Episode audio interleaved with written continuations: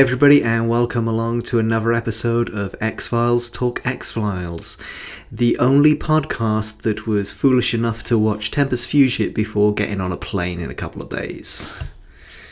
Although, to be honest, I'm a little bit more concerned about some comments I made about the TSA in a previous podcast. Hopefully, they haven't heard it.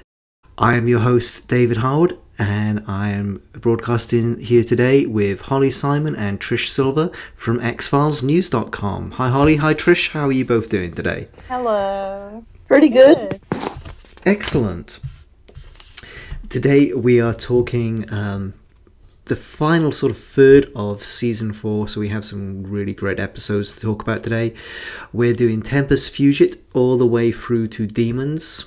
We were going to do Gethsemane as well, but we decided we're going to hold that over and discuss that three part story in next week's episode. So let's get uh, right in there with um, the two parter that kicks us off tonight Tempus Fugit and Max. So this episode these two episodes eh, they're not even it's not even tv this is a movie and you know rewatching this it's just struck you how slick these two episodes are the production values you know i mean x-files production values are always you know a cut above everything else on tv but these two episodes just take it to another level. It is and watching them back to back it really is just like you're watching a movie and these two episodes, even though they are mythology, they don't they don't really gel that well with a lot of the other mythology episodes. There's you know a cover up going on here, but there's no cigarette smoking man involved. There's none of the real recurring characters are involved in these two stories, um, apart from exactly. But it it really is from you know it's a mythology story, and. Uh, it's just on a huge, huge scale, and maybe they maybe they're getting ready to start, you know, running there with Fight the Future, but uh, these two episodes are just something else, you know. yeah, they're fantastic, and and Max, uh, it's, it, it's such a great loss at the end of the the episode when at the next episode when he dies. It's it's it's like you even though he wasn't in that many episodes in the X Files, you feel like you lost such an important and uh, livid character in the story. Yeah, and apparently they'd wanted to bring him back, you know, or they'd had plans to bring him back for a, quite a while before they actually got around to doing this two-parter. So yeah, and I particularly like the guy who's running the the uh, crash scene investigation.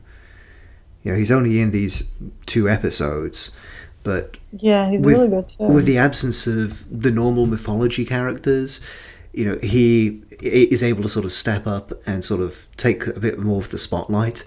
And he just has such an interesting arc throughout these two episodes that when you first see him, you know, he's addressing his room of investigators, and Mulder, of course, comes in and makes these comments about, well, one of the passengers on this plane was a known alien abductee, and he kind of makes some sort of joke about Star Trek.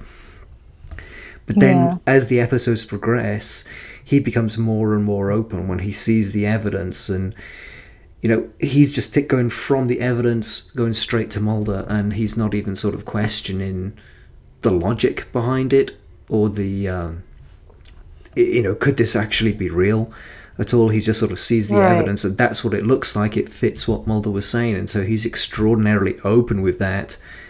Yeah, and, it's it's funny to watch how fast he he jumps on Mulder's boat about this because he well, when they first meet, they're just he's like you know he's like you're crazy that that's the most absurd thing I've ever heard, and then the he's like overwhelmed with all this evidence, and well, yeah, it's so fast how he turned. I like that. I like that a lot because like it, you can compare that to Scully. Like she she's by now she's been in the X Files for four plus years. Yeah, this guy two And episodes. There's so much that she's already seen, even though like she has a scientific explanation about everything, but she's seen so much too that she hasn't been able to explain. And then this guy, like two episodes in, and he's like, "Oh yeah, I believe you," just like that. Yeah. Harley, what are you gonna say? Well, that's about it. Um, yeah, it's kind of strange that you know you have this whole sort of cover-up thing that's going on, and you know the cigarette smoking man, the syndicate, is not involved in that cover-up. I mean, presumably, he's or his organization is somewhere, you know, behind the curtains, Right. you know, orchestrating all this stuff with the military, and it's just quite interesting to see. It kind of feels not just because Max is back, but because of the absence of all of that um, normal features of a mythology episode that we expect at this point. In the absence of that, it kind of feels like a season one story that there aren't any obvious antagonists there you know, there- there's obviously some guys who are covering stuff up, and we know who they are, and you know, we can see that they're shady, but Yeah. we don't get the impression that Mulder and Scully are just being played, and that they're up against the same people that they're always up against in this one. So it's Right. kind of refreshing in that way. It takes it back to season one, and you know, I m- agree. ma- maybe that was something that they were playing with, you know, story wise, looking to the movie as well. Re- really, it's a simpler version. that goes back to a simpler time. It really Yeah. does. It really does. And you know, you have Mulder doing his usual thing of ditching Scully so he can go diving and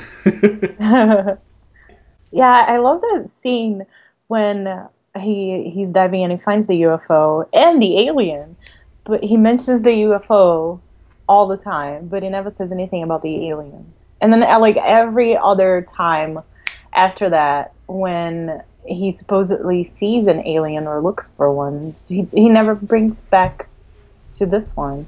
He never mentions that he actually saw one because he did.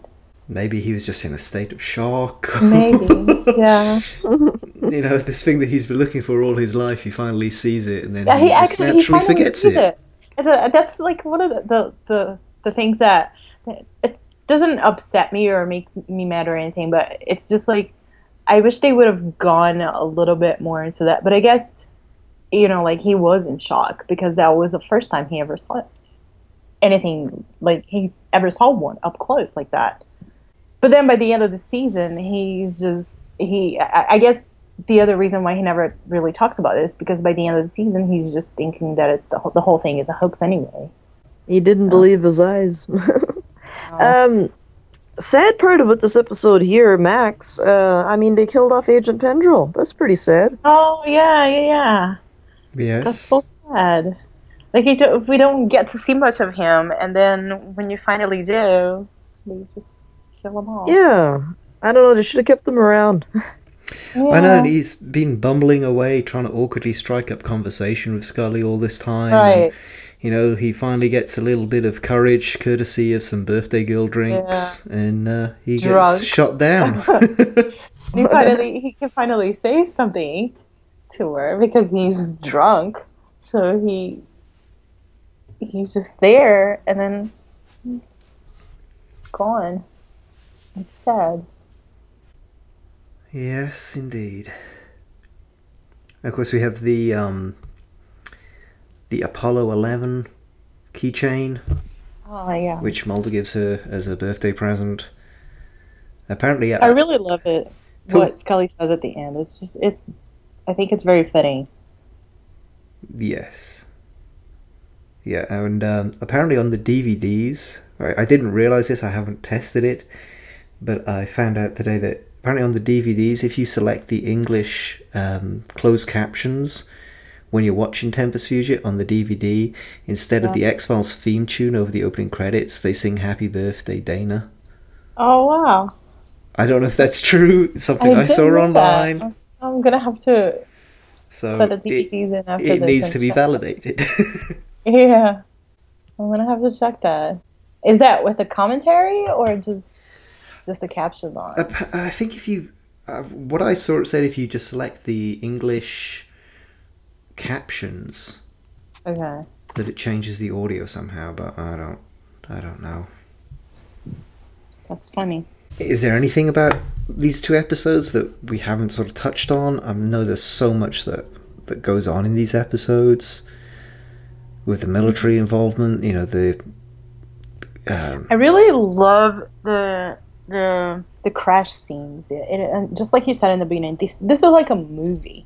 And when you when you get the beginning of the the episode with the crash and the aerial shots, they are phenomenal with all the body bags. It's kind of like a it's a dark view. It, it, it comes back to that um, that topic we were talking about last week about the about Schindler's List, because it's it, it, in, in this case it's not the red, it's the yellow of the body bags, and yeah. you get like the aerial shots, and you see nothing but that the crash side is so dark and gray and humid and ugly, and then you see all the body bags, and it's really bright yellow it's I, I love what they did with that. It's it's brilliant.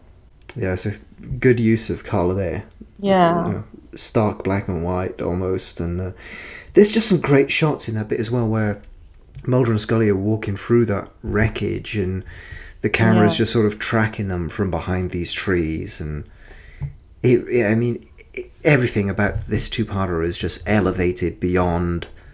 Mm-hmm. You know, everything else, especially now seeing it on Netflix it, on widescreen in high definition. It, it, looks even better than you've seen it yeah. before. It really, oh, really absolutely, does. I agree. I would have to absolutely agree with that.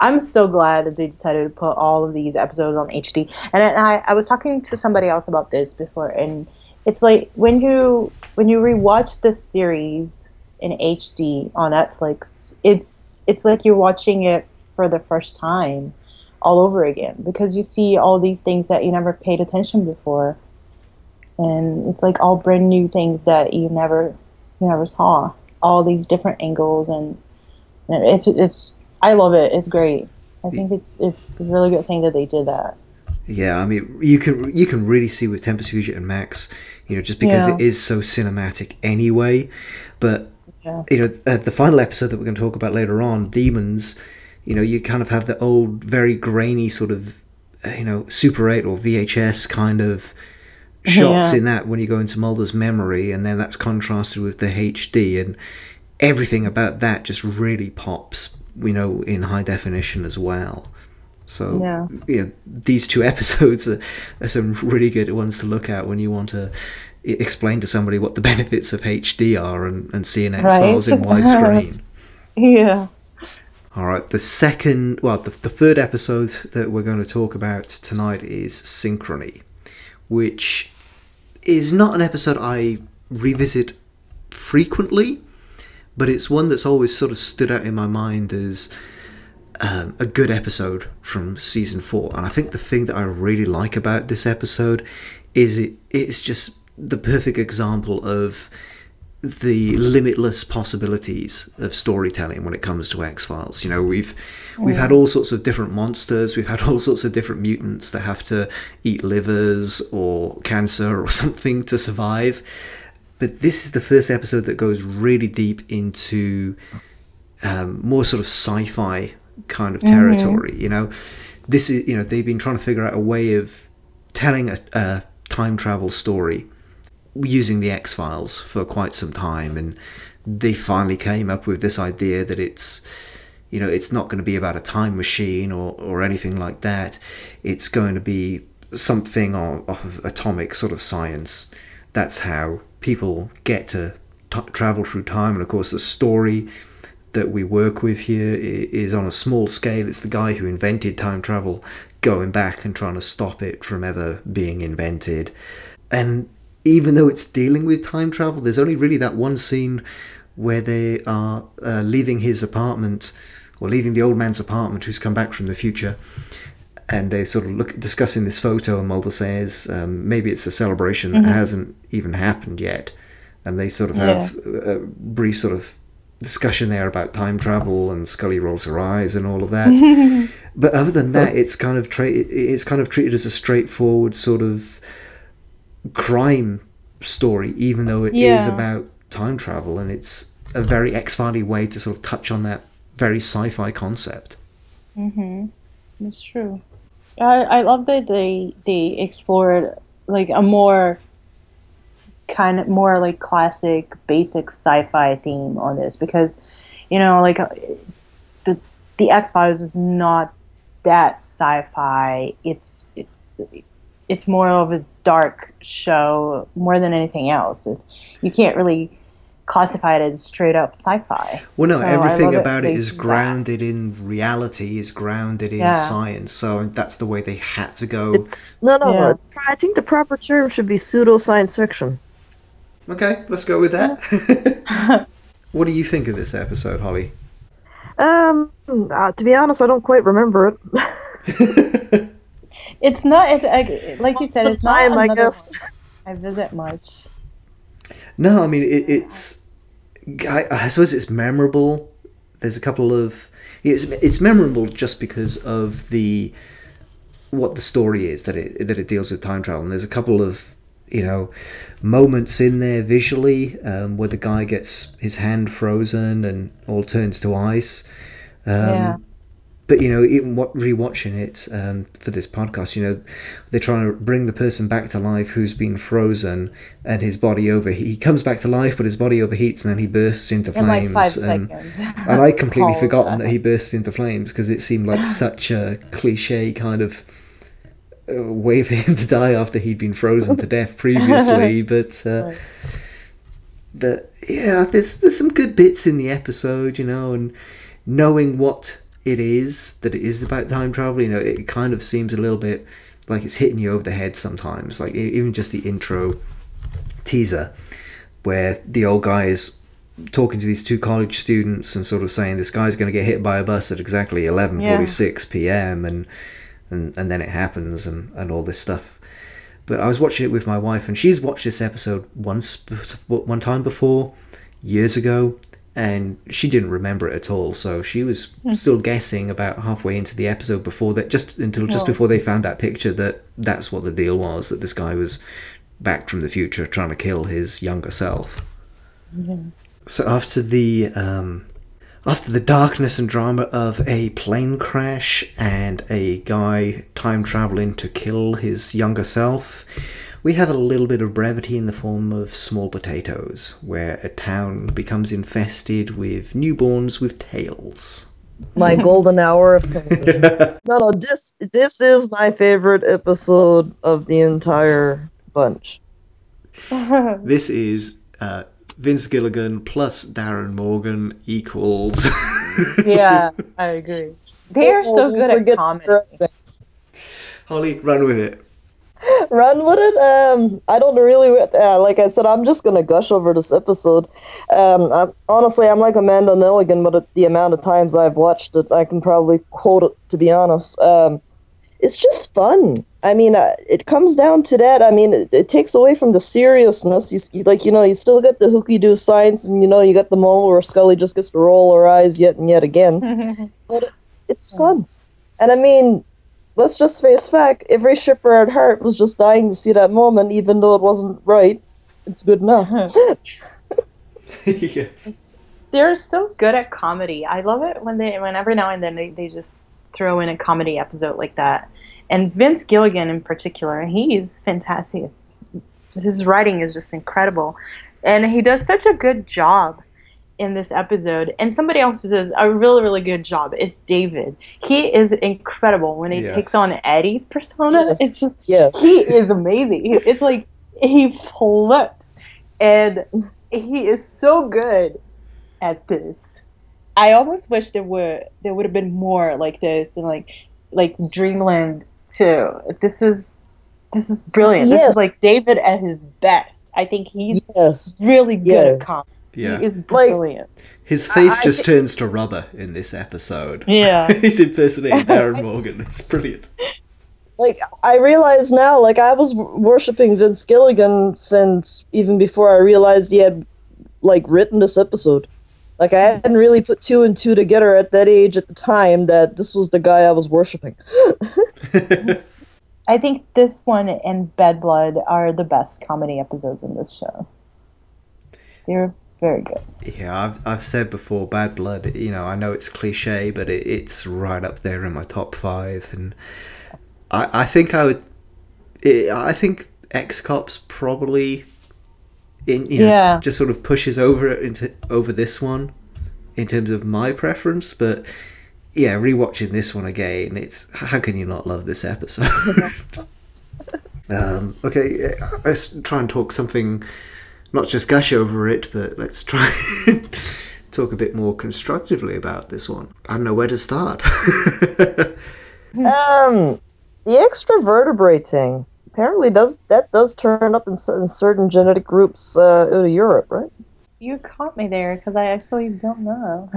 Because there there there are different genetic markers for different areas. So, I mean, Yes, uh, like um, in a bit of research that I do, um, like I do a bit of research on my ancestry and DNA, whatnot, and apparently there's a there might be a slight connection between having that trait and uh, being of Rh negative blood. Hmm. yeah, I don't know that.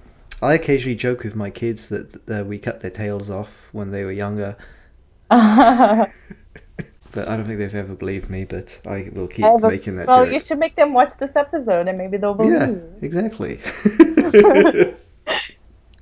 How do you think it would be possible though to have an entire muscle in, over your entire skin, basically, that like would just change? How would that even work biologically? Holly, meet the X Files. X Files. Holly. talking about okay, talking about that though, the whole autopsy bit where he breaks this ta- the tail off. Yeah. uh, it's just ah, classic moment, which just the you know, and he's playing Mulder right there as well. He's not even Eddie at that point. Just the, No. the look on his face and It's great. it's just everything about this episode is just fun, and you know the the the um the couples that go in for the fertility treatment. Those are just the sort of couples that Mulder and Scully then later impersonate um, in Arcadia. You know, Yeah, yeah, yeah. Uh, Exactly. it's, it's the typical suburban couple. I love it when they in the beginning when they're they they just meet her at the hospital and they actually think this is like a serious case, and they're actually believing her. Then all of a sudden she starts talking all this Star Wars reference stuff, and they're just like you can see it in Scully's face. She's like, "Oh, what am I doing here? like seriously, this cannot be my job." Yeah, that's definitely the scene where you kind of see that you know. Uh, In the later Vince Gilligan comedy episodes, you know he's got it down. He's he knows exactly what he's doing. He knows his style, and it's all coming from the characters. This episode, I think, is him sort of picking up the torch from Darin Morgan, sort of Yeah, taking on a lot of you know the comedy stylings that had worked previously on the show, and that scene right there where they're talking about this whole serious thing about was she abducted by aliens? Is this an alien baby? yeah, It reminds me of the scene at the end of Jose Chung where he's talking about the lava men. Because it's a whole Right. big serious speech, and then it's just undercut by this completely random thing out of nowhere. Yeah. I love that uh, she she starts with that talk about like he's not from this planet, and that catches Mulder's attention because you know like that's why he's there. That's this his business. That's his stuff. And then all of a sudden she just turns and she like goes all crazy and starts. His name is Luke Skywalker. He's known as a Jedi Knight. he was actually taking her seriously. and, and another thing to mention at the end of this episode, and I don't know if you guys know about this or ever paid attention to, but the scene on the couch. If you pause it at the right time, you can see that Scully has no pants, and you just What? I, I, have you ever noticed that she has no, No, apparently I missed a big. Like, how many times do I need to watch this episode before I catch it all? right before she gets up, when the real Mulder gets to her door, and the the Eddie Mulder is leaning into her to kiss her. And like and when she jumps up, when when the real Mulder storms into the apartment, and then it, she jumps up, you can see that she has no pants, and you're just like, okay, Scully, seriously. So, like, what Why? scene was cut from there, dude? You have to, I like. okay, you have I to feel go I back was and- gypped again. Okay, you have to go back and watch it in like really, really slow motion. Is she like And that when she opens pause. the door though? No, she's not. You can't be. She's wearing black pants throughout the whole scene, and it's just this one tiny spot. It's when she jumps up from the couch, and you can see her bare legs. She has no pants, and it's for that. It's like a, the split of a second, but she has no pants, and then it goes back. The scene goes back to another one, and I think somebody mentions something about why she had no pants, but it, I, I heard the story years ago, and I, I, for the life of me, I cannot remember why she has no pants. But there's an explanation, but I don't remember what it was. But yeah, like as soon as she gets up, you can see that she's already wearing pants. So, either he got her pants off or he didn't. Don't know. So it's just for one shot and then they're back on again? it's just for one shot when she jumps off the couch. That's that's the only time. Like if you go back and watch, you have to watch it in slow motion. So You're not gonna. You're gonna make me do this right now, right? you have, have to wait until the end of this podcast. But go back and watch it. And watch it in slow motion. You have to watch it in slow motion to see it. But yeah, no pain.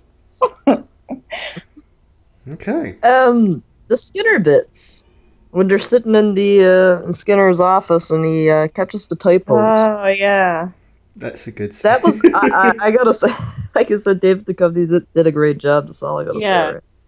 That is that is another really great scene, uh, and it, it's just it's starting another pattern. Like whenever they're in trouble in like the comedy episodes, they I I love that little scene because it's always the two of them talking to Skinner and trying to come up with some really lame excuse about what happened and why they're there and what they're trying to explain. And that it's not Luke Skywalker. Yeah, I love those scenes too.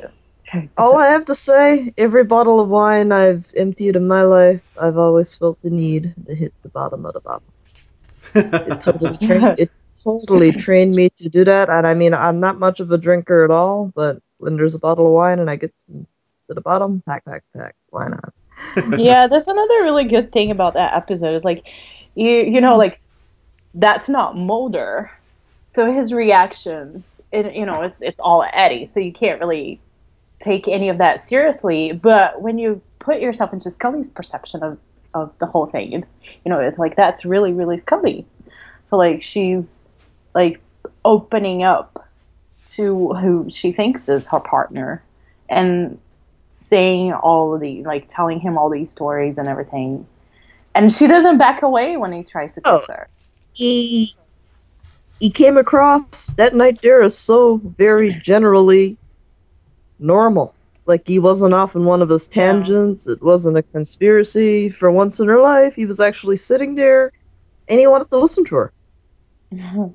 i love when the other one she never saw and it before. so confused. i love that um i also love that scully's idea of friday night fun is going home and reading medical journals that's great I love the leather jacket. I love the gray shirt. Uh, We talked about it on a, on a previous podcast. I forget which episode we were discussing, but she's doing it again where she's sitting on the floor when she has a perfectly good couch right there. right I'd I'd really sit on the couch though. But yeah i was i was about to say that like i do that a lot yes. it's comfortable I don't Because know. you, you know, like she's writing and she's It's reading a book, so you, you have to be at the same height level as the as the table to actually do any work. But she also has a perfectly fine desk and a dining room table. Kitchen that she can chamber. do. Yeah. But That's true. There's just something about getting on the floor, crossing your legs, like kind of cuddling up to what you're doing. on a Friday night, Why reading not? medical journal. Why not? Okay, well, we were just talking about um, Scully's bare legs. Let's go on to Zero Sum and talk about Skinner's bare legs. And I want to I want to give a shout out to Kava because I was thinking of her throughout that entire sequence. it's so out of the blue. You know, it's the like the first time you watch that, it's something totally unexpected, and you're like, "Whoa, Skinner is half naked." Yeah. Nice job, Skin Man. You know, and, and the obvious thing to talk about the direction of this episode is that, you know, it's Kim Manners who did it, so it's kind of like, you know, the whole bees killing somebody on the toilet is kind of like a callback to War of the Coprophages with the Yeah. cockroaches killing somebody on the toilet. But no, let's talk about the scene where he decided, I'm going to put the camera right down by your knees, Mitch, and I'm just going to angle it. Yeah. right at the right place. And uh, yeah, it's pretty much guaranteed, you know, pretty much certain at this point. You know, last time we saw um, Skinner in his apartment in Tunguska, we were saying, well, is there a wedding ring still on there, or is there not? Based on his activities in this episode, I think it's pretty much set in stone that he is divorced at this point. Yeah. Yeah, I would have to agree with that. Um, but this is, you know, it's another Skinner centric episode, so we get a lot of Skinner. Um, we don't get any uh, Scully at all in this episode. We just have Mulder keeps coming in and bothering Skinner all the time. you kind of get to see things from his point of view that, and it's not even a normal work day for him where he's trying to actually put criminals away. And he has Mulder coming in talking about aliens or goat suckers or something. I- you know, he's actually doing something which much more important to him than Yeah. his normal everyday work. And you know, you kind of see it through his eyes. You kind of get a little bit frustrated with Mulder because you know why he's doing what he's doing, but um. It, it's an extraordinary, um, brave thing for the X Files to do. Um, the first act, the first 10 minutes of this episode, there is virtually no dialogue. After the teaser, you have like a good solid seven or eight minutes of Skinner creeping around in the darkness, Yeah. cleaning the toilets, burning the body without any sort of dialogue at all. You have to watch the show. You can't just have it on in the background while you're doing something else. You have to sit down and pay attention. And that, that shows a lot about how good Mitch is because if he can carry on that much acting without any speaking whatsoever, and that scene is just brilliant. It's so intense, it's so powerful, and he's not saying anything at all. It's just he's just there doing stuff, and it's so intense. The other thing I really like about this episode is um, how you you see how not I, I, I don't want to say desperate, but lack of a better word, I say desperate. Um, Cancer Man is about trying to fix things with the syndicate, and you see how things are just going really badly for him and the syndicate, and it starts with this, and like he's trying to do everything he can to fix it, and it's his relationship with the syndicate, and it's it's I, I love his participation in this episode. It's, it's you see a lot of what's going on and what's gonna happen in the future. Like it's kind of like a foreshadowing of what's gonna happen later on. and even in sort of the, the sort of um, power struggle between CSM and Skinner, and that awesome that awesome bit in the parking lot where Skinner goes down and the car just accelerates towards him, and he just Yeah. puts his hands down on the bonnet right as you know right as it comes to a stop because he knows that they're not going to hit him. I mean, Yeah, Absolutely. and I love that it's that Cancerman is not actually driving the car, but Yeah. that's that's how powerful he is. He has he can do that, but he's not the one behind the wheel. But it's it's all him. yeah. I, I love that. And I, I also love the scene at the end too when the two of them are up against each other. It's it's great. I was thinking, you know, we've said a lot, or I've said a lot, about how the mythology stuff in season four, you can see it building towards the movie because we know what the movie is Yeah. at this point. And between Tunguska Terma, you have a lot of stuff about the black oil. Zero Sum, you have a lot about the bees and how they are being engineered to deliver smallpox because we know that the black oil is kind of like a smallpox like um, infection. They're setting everything, you know, these are all the bits of, these are all the pieces that we need to understand what's going on in Fight the Future. So, I mean, after this, we, we have we have some good mythology episodes, you know, you know, with Gethsemane and Redux, and then Yeah. with uh, Patient X in season five. But I mean, we're just treading water at this point, aren't we? We've got everything that we need to dive straight into the movie at this point.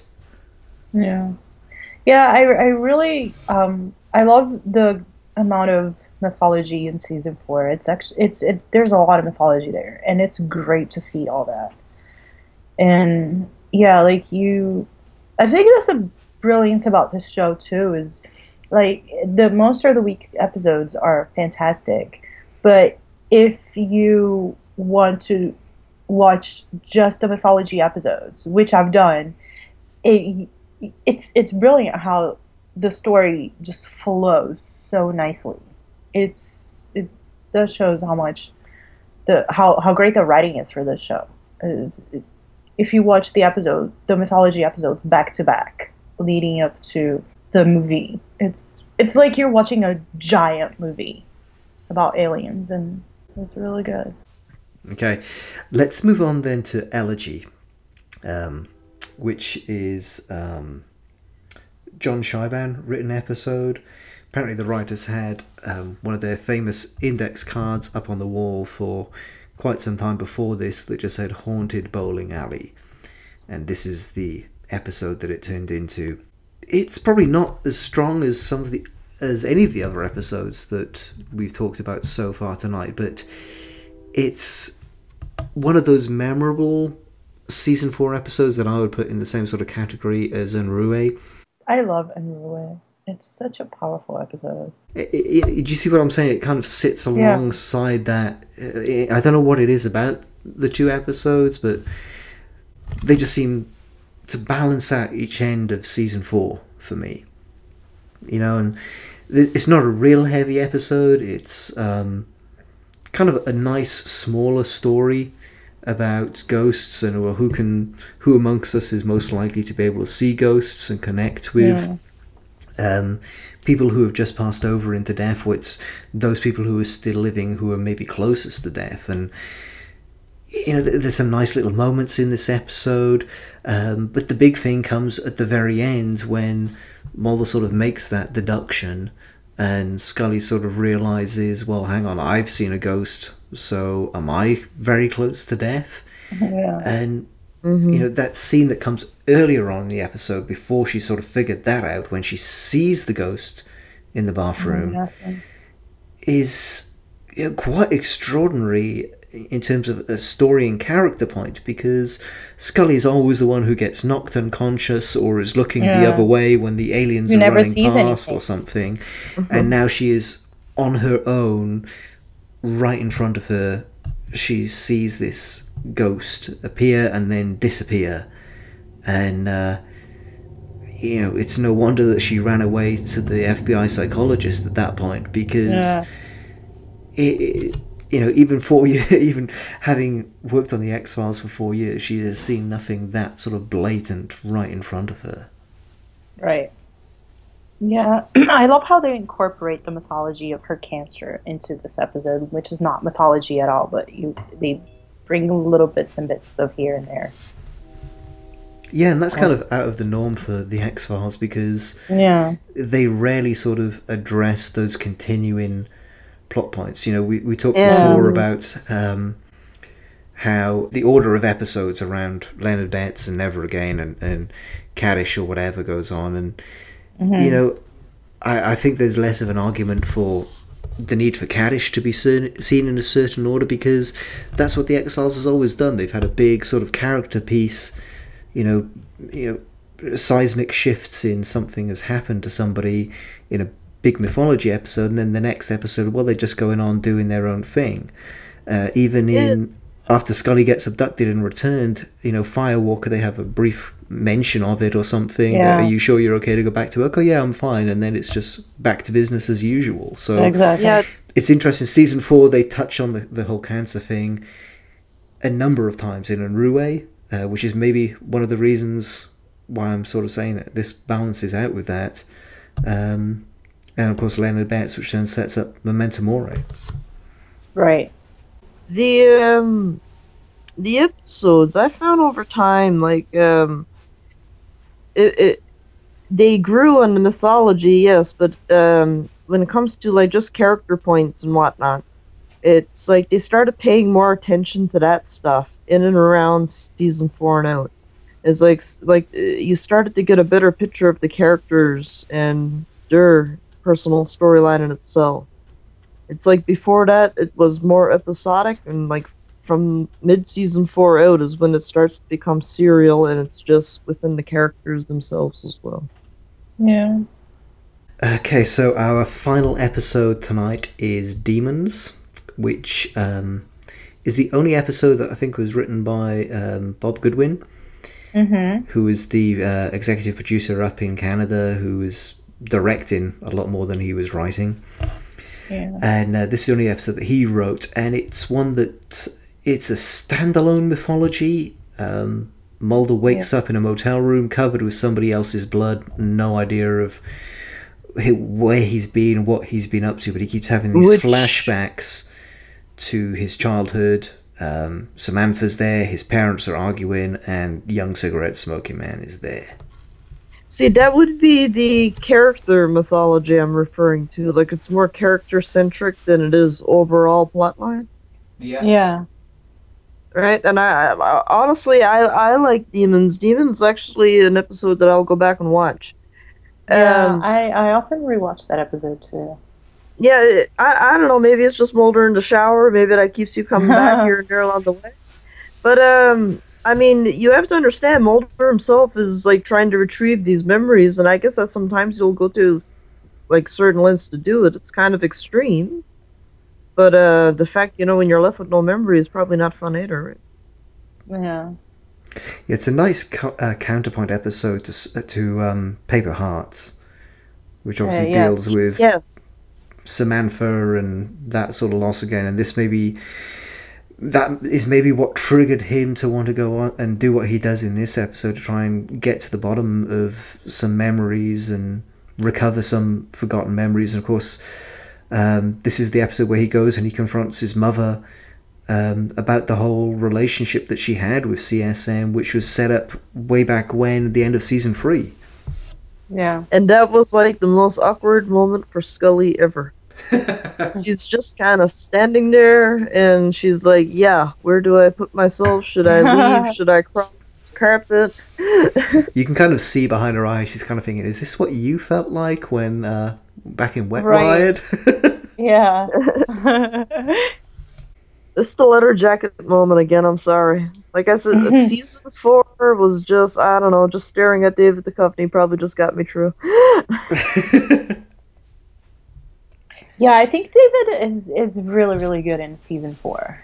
You know, by this time is. they they are both so good. And, and there's- honestly, like uh, I'm not much to go on about the character traits and whatnot, but yes, I do have a bit of fetish over Mulder's hair.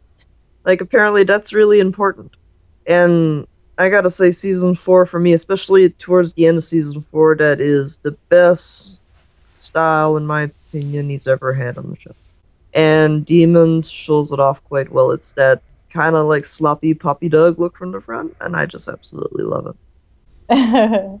It's my only honest obsession with the show, though. Like, I'll, I'll say it. Like, I care less what they're wearing and whatnot. As long as his hair is fine, I'm okay.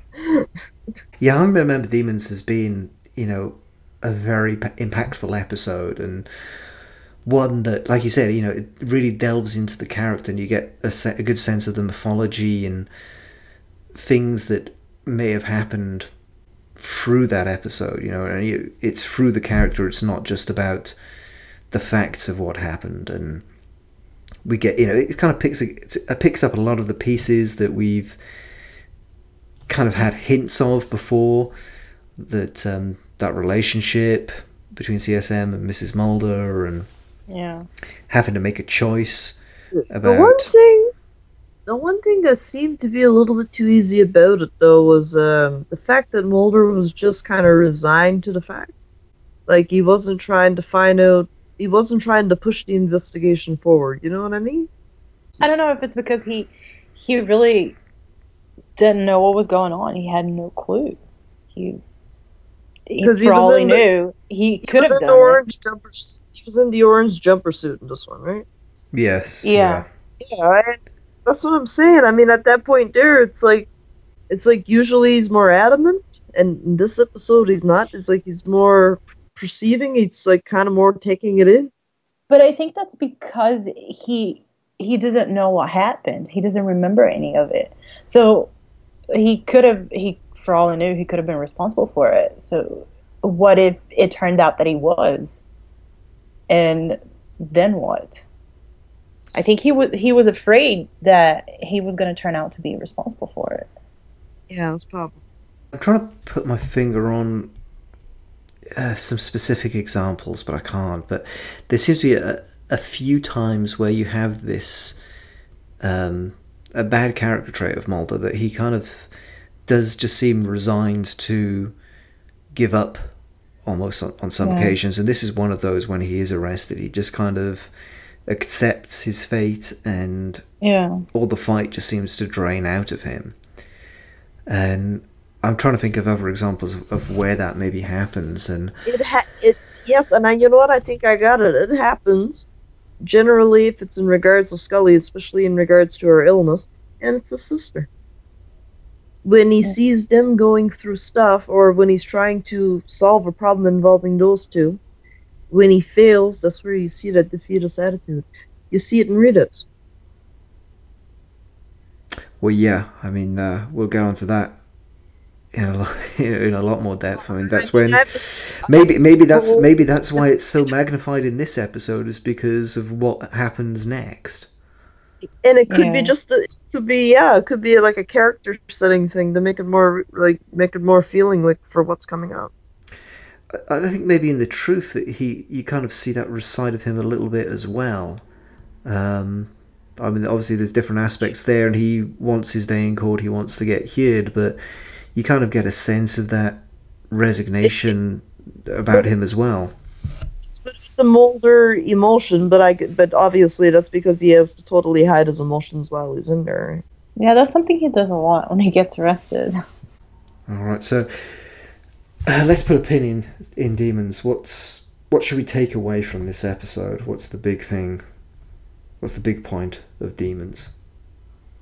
I think the conversation he has with his mother about her relationship with him. I think that that's a big turning point for Mulder, and the fact that Scully is behind him for every step of the way in all of this. So that I think that's another thing that carries on for him a lot. Like she jumped at it as soon as he called. She was the first person he called. So. Yeah, and apparently she got up to uh, Rhode Island in record time as well. Yeah. I think it takes her like I little, o- back in the day, little over an hour to get up there from Washington. Right?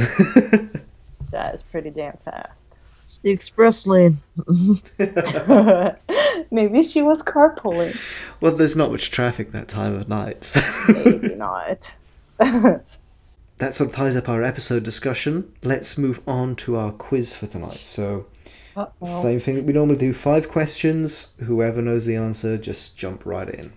The first two questions are going to be from Tempus Fugit. Uh, I think they're actually both from Tempus Fugit rather than from one from Max. Question one What is the name of the lake where the UFO crashed? Oh man, it's a really complicated name. I think it starts with a G. It does? Oh. And it's in upstate New York. It is an actual lake. Lake George? No. No, it's it's a it's a strange name. It's a long name too, I think. Ah. I don't think I'm gonna remember this. I, I just know that it starts with a G. Like.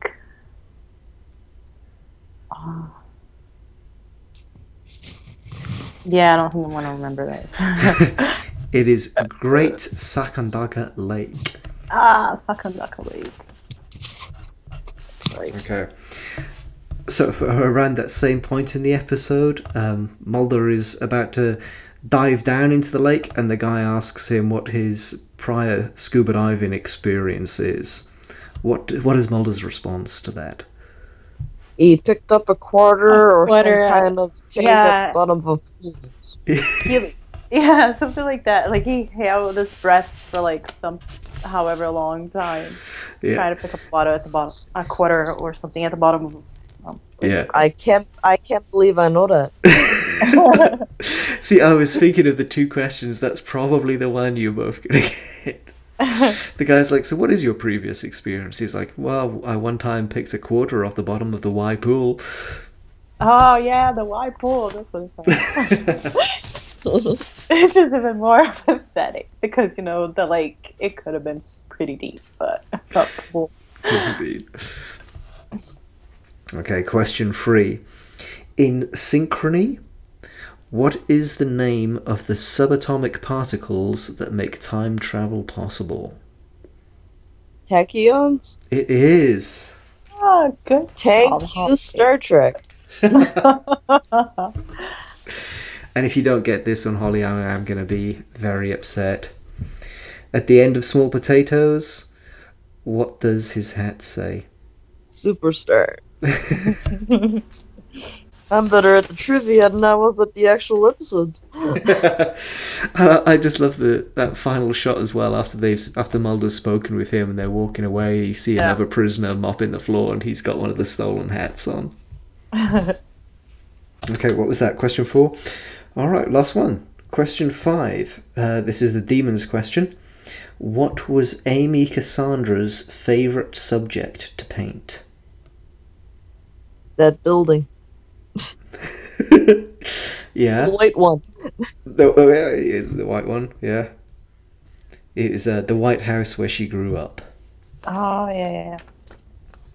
So, yeah, I think we got, what, four of those? Well done.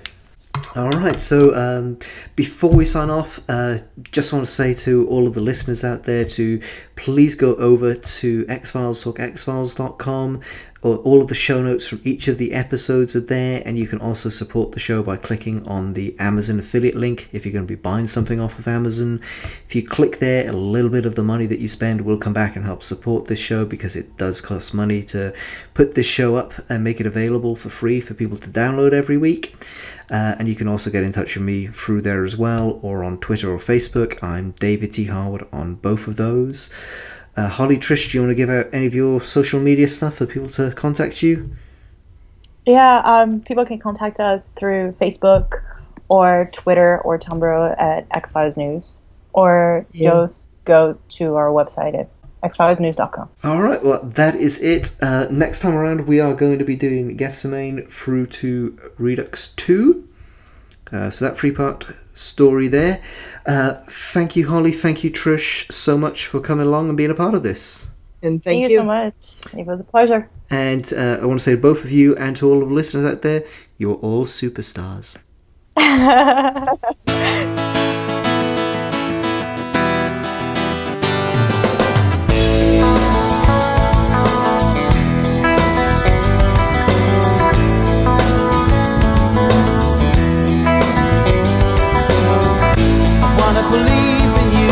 UFOs and flying saucers and ETs and government conspiracies, but I've seen none of the above. If I did, I think I probably would run a million miles, lose my little mind. Synchrony, I don't really remember. I remember like they needed to be frozen to go back in time when someone mentions like what subatomic particle is responsible for time travel, you jumped right on it. it's absolutely universal to science fiction. that's like that's like Doctor Who, Star Trek, Babylon 5. I mean, it's endless. So you say the word tachyon, you're there.